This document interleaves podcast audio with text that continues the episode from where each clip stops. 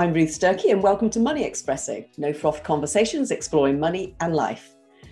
I know from my experience as a financial planner that we humans are often inhibited when it comes to talking about money. Many of us struggle to see that money is really just a means to an end, and that the decisions we make around money can change not only our life, but the life of others as well.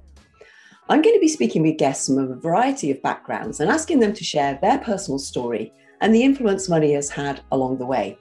I'm also going to be delving into some of those tricky money and life questions that I've seen my clients wrestle with over the years.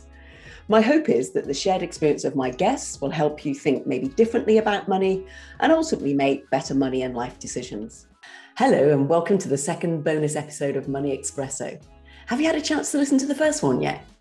If you haven't, you might want to take a listen before launching into this podcast, but no problem at all if you just want to get cracking. You can always go back later. I really just can't believe that we're at the end of series one. I just feel so lucky that so many people said yes when I asked them to be guests to what was, in fact, a brand new project for me. And what a fabulous bunch of guests they were, coming from all walks and stages of life. The one thing they all had in common, though, was their generosity to share their personal stories and their wisdom. These two bonus shows shine a light on some of the key messages and learnings from those conversations.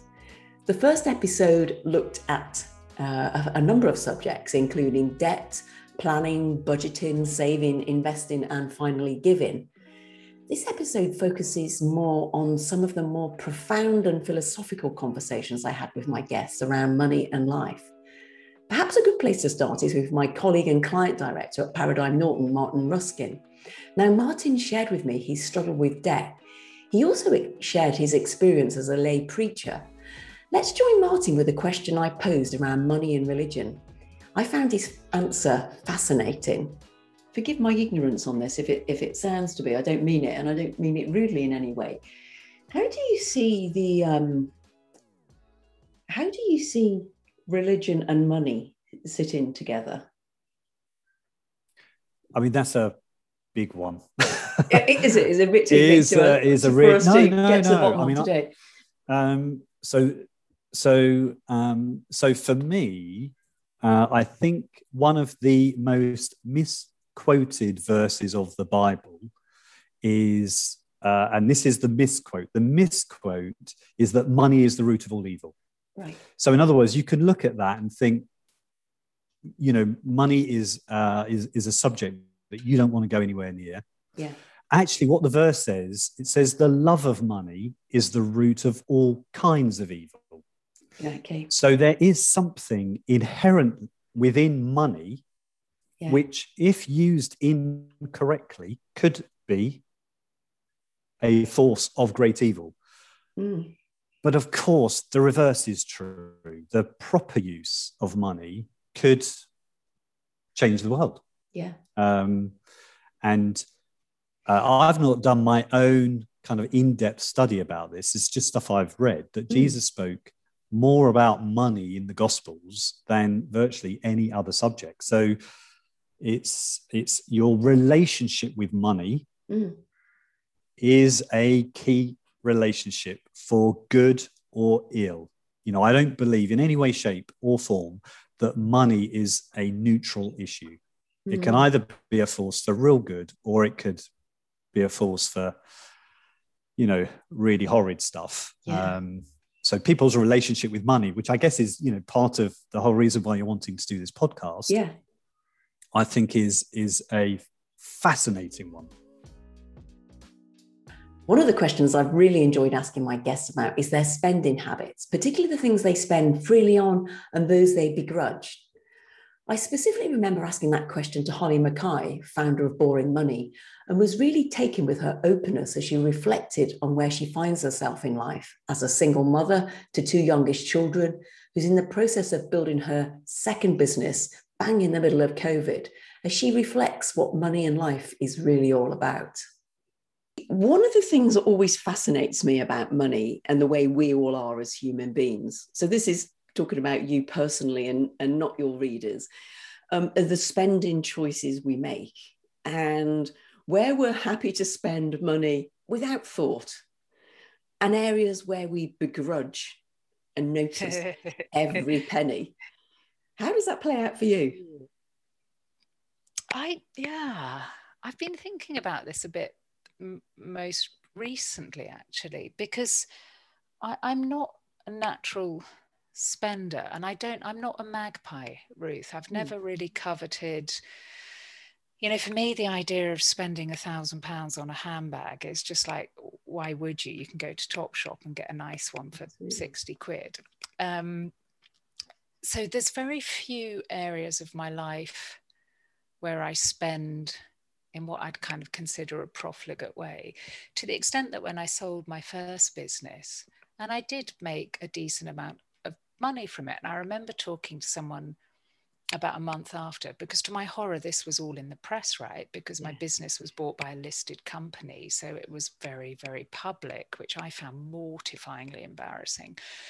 And and this old chap sort of said to me oh have you bought yourself a new car then? You know obviously his his dream sort of thing. And i went yeah actually as, as it happens i did. And his eyes glistened. He was like oh, chat. And he said what did you buy and I said, Oh, I bought my dad's 20 year old Nissan X Trail for £2,000 because I love driving cars where it doesn't matter if you drive into walls and things yes. like that. And he's bounce off the hedgerows and who cares. And he was very disappointed, very disappointed in that, that, that story. Um, but it just, I, the one exception to that is I've always spent money on holidays. I love mm. traveling. Mm. Um, I think I'm a hippie and a hidden in a capitalist body.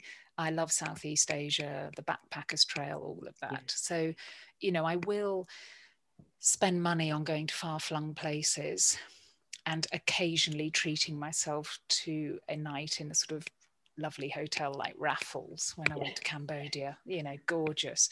Um, but apart from that, Ruth, I haven't spent much money. And, and when, you know, you asked me to come on this podcast and you said you were going to, to to talk to me about money. It is something I've been questioning a bit more.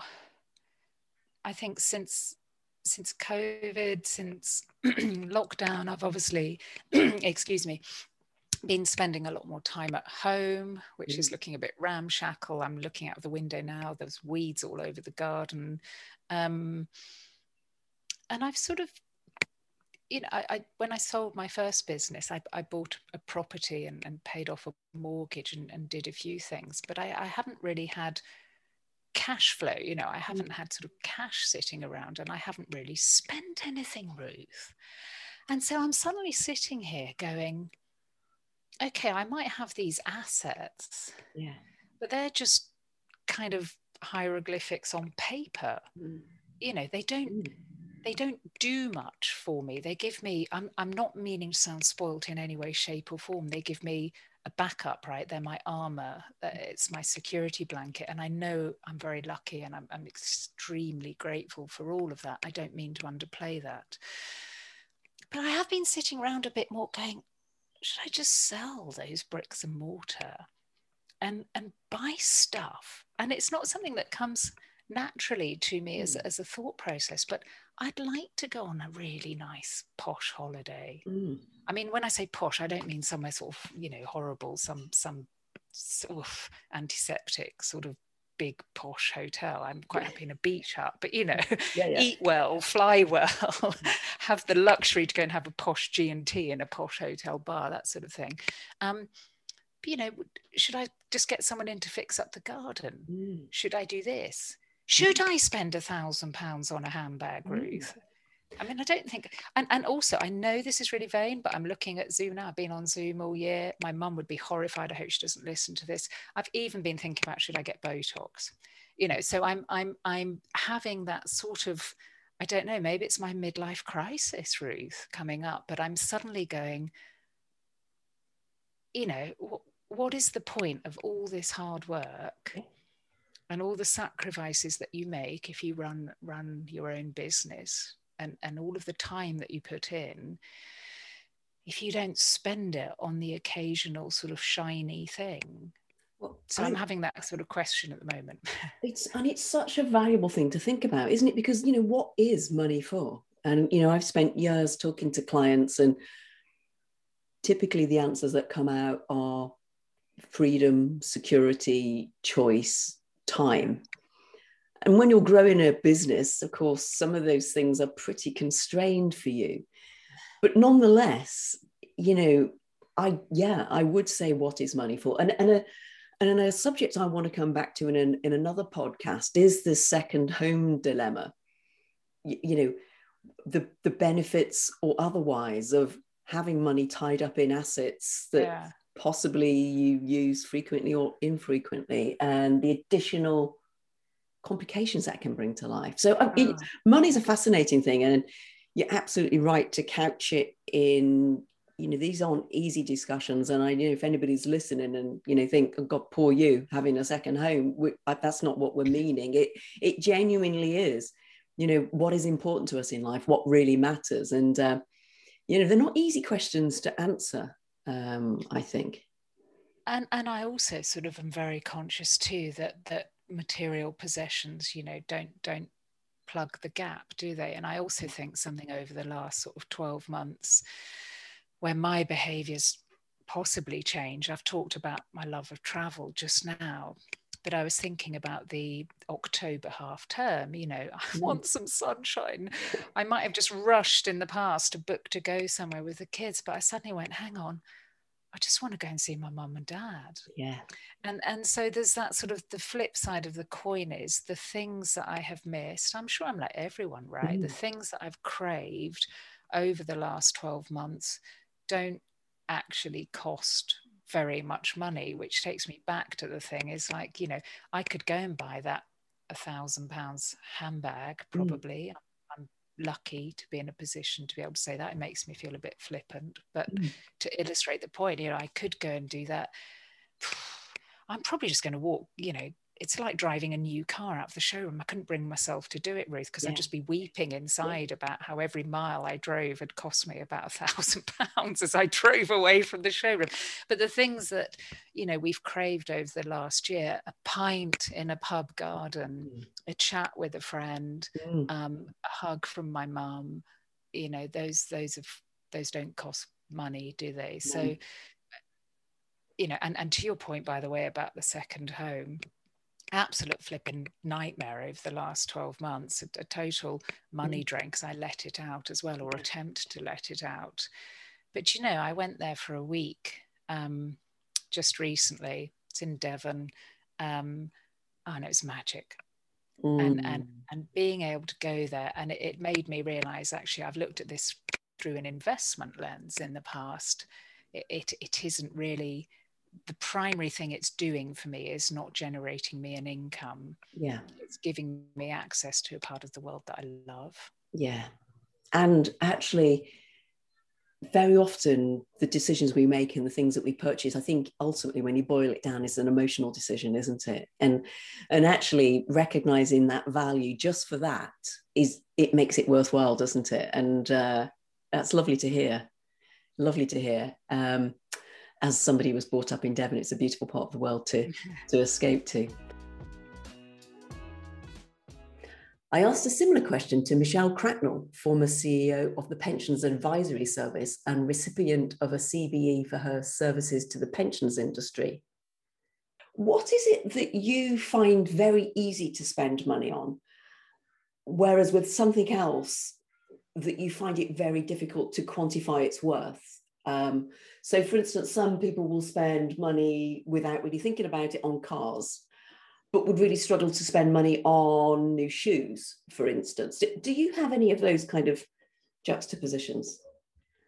Um, I, th- I, think everybody has something, some completely irrational thing that they spend money on. Um, because I'm quite a rational um, person that thinks about things, um, and yet even I have to i even i know that there are some things i am completely irrational about um, so my irrational spend um, has to be perfume oh. um, i know that that bottle contains liquid that is probably worth less than 20p and, and even when i put it in its nice fancy box it's probably worth less than a pound and yet i spend an irrational amount of money on mm. it because it makes me. And you know, and during lockdown, if I was having a, a dark day, I would put some perfume on, and so that's my rational spend when I know. So it's not about the amount of money, but I just know that the amount I spend on it definitely isn't sort of, if you like, the value of the goods that that, that I'm buying.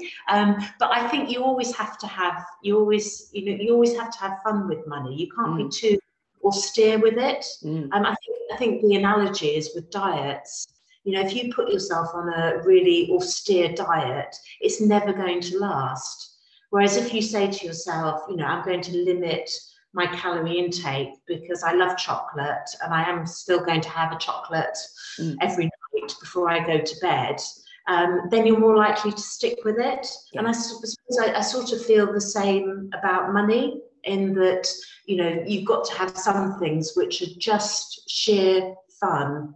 Mm. Um, and I guess one of the other things that I always have in the back of my mind is that as I, I do tend to have, because I know it works for me, I do tend to have, whenever I get some money, I do tend to have the sort of 50 50 um, thought process about it. And what I mean by that is that when I used to get my bonuses as an employee um, working for a company, I tend to, to always to say, you know, I've got this bonus, so I'm going to spend 50% on it on frivolous, fun things, mm. and 50% of it I'm going to pay off the mortgage or I'm going to put into my pension fund or I'm going to do whatever with it.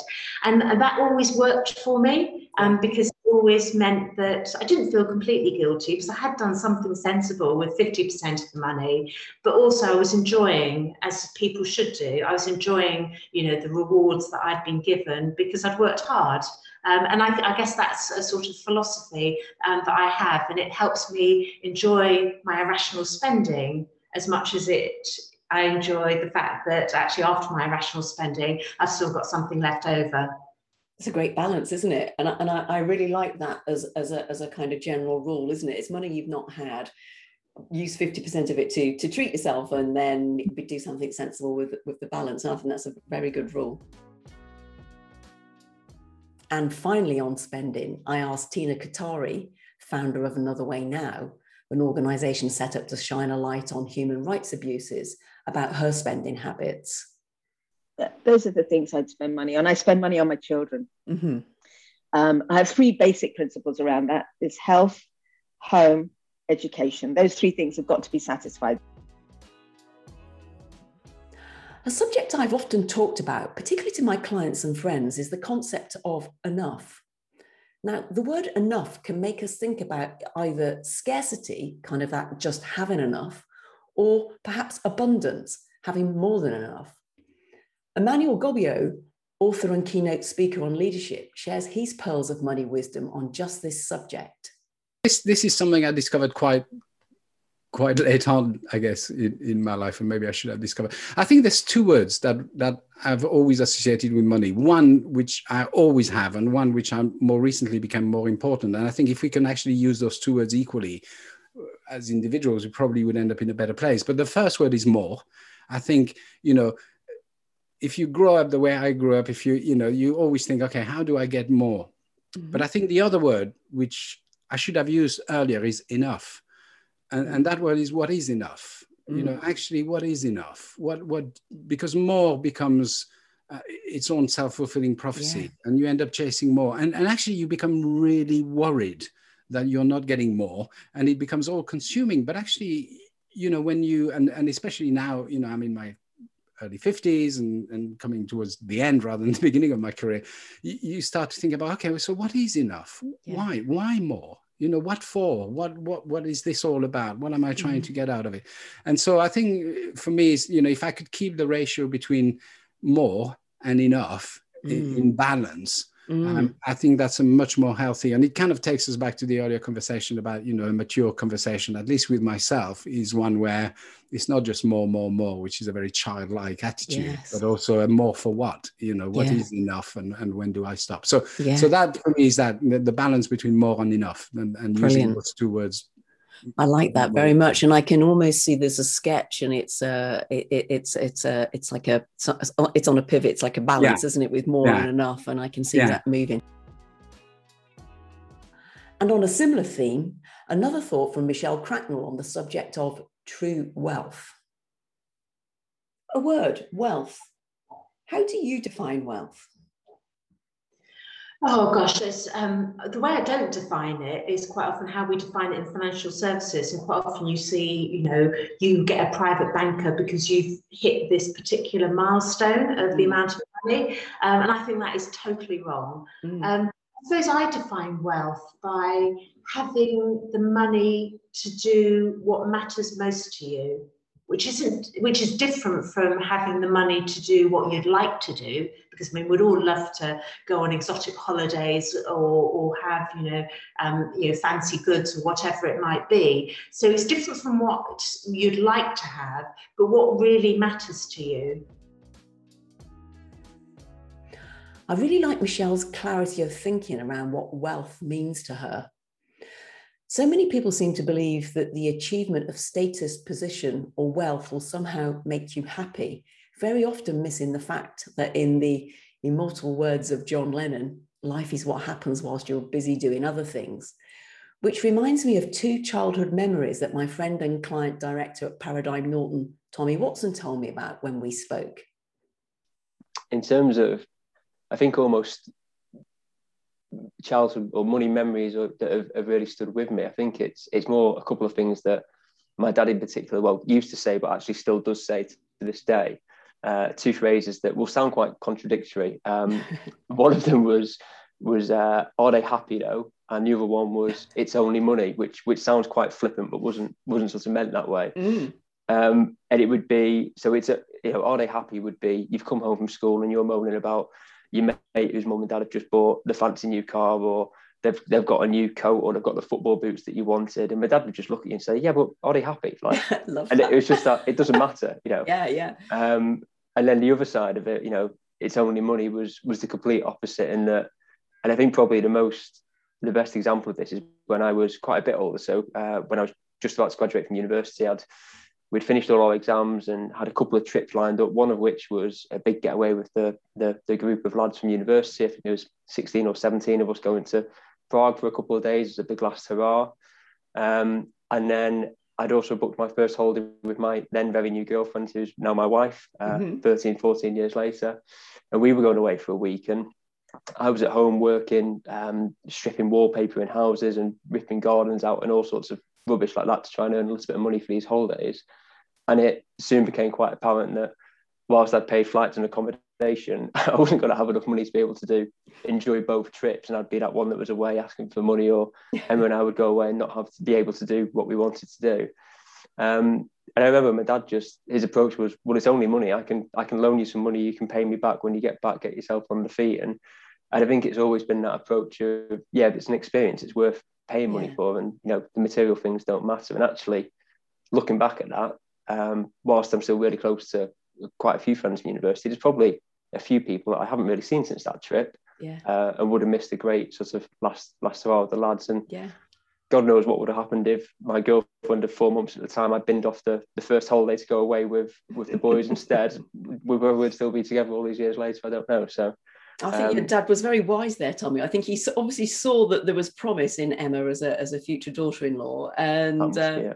and I love that. Um, but are they happy? That's uh, yeah. it, you know that can sound quite glib, but it's also very true, isn't it? Yeah, you, you know, and he still um, he still says that to us now all the time. It's, yeah, uh, it's one of yeah. his his sayings.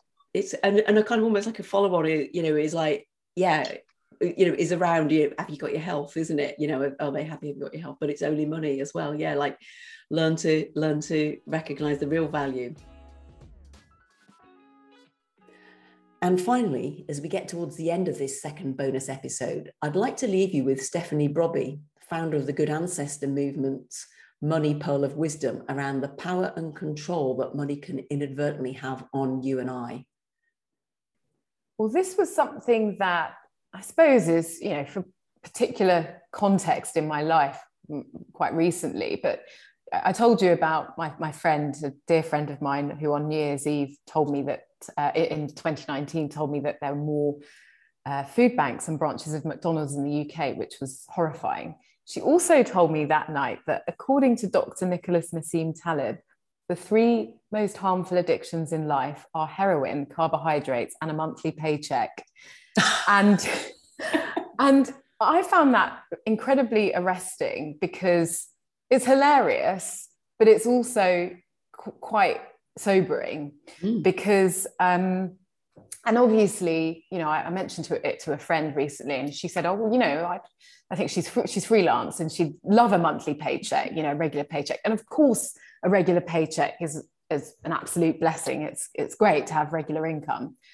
And it, it can also be a, a trap and something to be wary of i think mm. and in in different ways and i think i think why it really spoke to me is is I think what it's saying is don't you know don't let money have so much power over you you know yeah. and and that has you know as I've gone through my journey of understanding my relationship to wealth I have always aspired to make money serve me rather than serving money because I think that's that's really important um, for you know being able to enjoy money as kind of a, a a passport for freedom and, and mm. choice mm. rather than something that um, is, you know, going to make you feel very bound up and and fearful. Um, and I know I fully appreciate it I can say that today in a very privileged position, but um, it's just something that will never leave me. Actually.